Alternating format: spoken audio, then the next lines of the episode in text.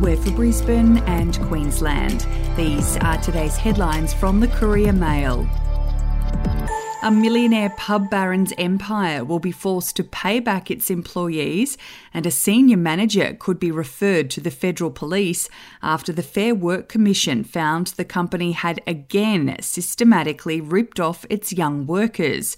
Mantle Group Hospitality, owned by Godfrey Mantle, runs iconic Queensland venues like Pig and Whistle and Jimmy's on the Mall in Brisbane's Queen Street, which had been depriving employees of penalty rates. Last year, the Mantle Group was caught underpaying its staff under a two decade old zombie services agreement, which Commissioner Jennifer Hunt ordered to be terminated from June 9, 2022. But in a shock twist, the FWC has found the Mantle Group continued to avoid paying penalty rates by moving workers onto yet another unfair hot walk agreement designed to encourage workers to opt out of penalty rates.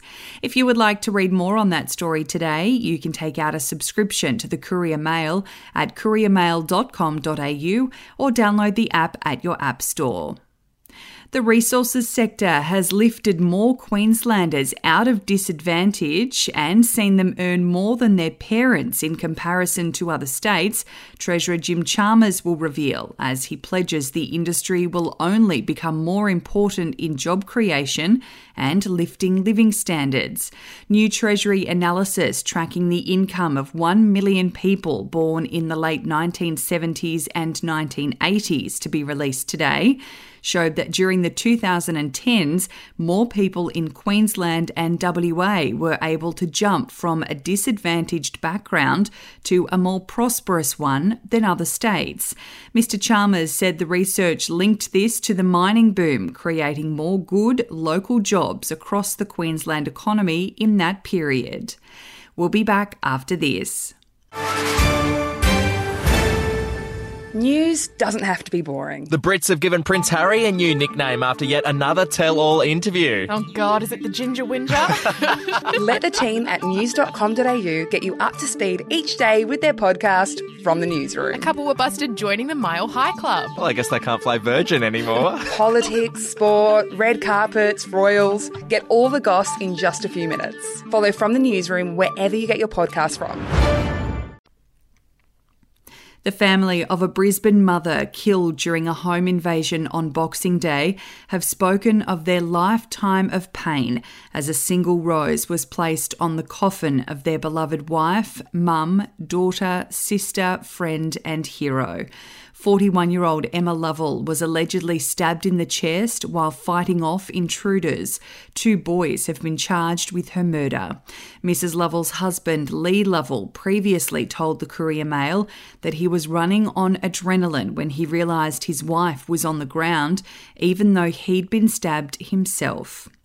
And depression, anxiety, and self harm are at record highs for Australian youth, with 75% of mental health conditions emerging before the age of 25, the Black Dog Institute has revealed. And Brisbane's Mater Hospital Emotional Health Unit backs the Institute's findings, reporting a 40% surge in young people being treated for anxiety and depression. The Institute is investigating the well-being of youths as part of a study running from 2019 to 2026, and a lack of sleep and worries about school performance play a part. Those are your headlines from the Courier Mail. For updates and breaking news throughout the day, take out a subscription at couriermail.com.au. We'll have another update for you tomorrow.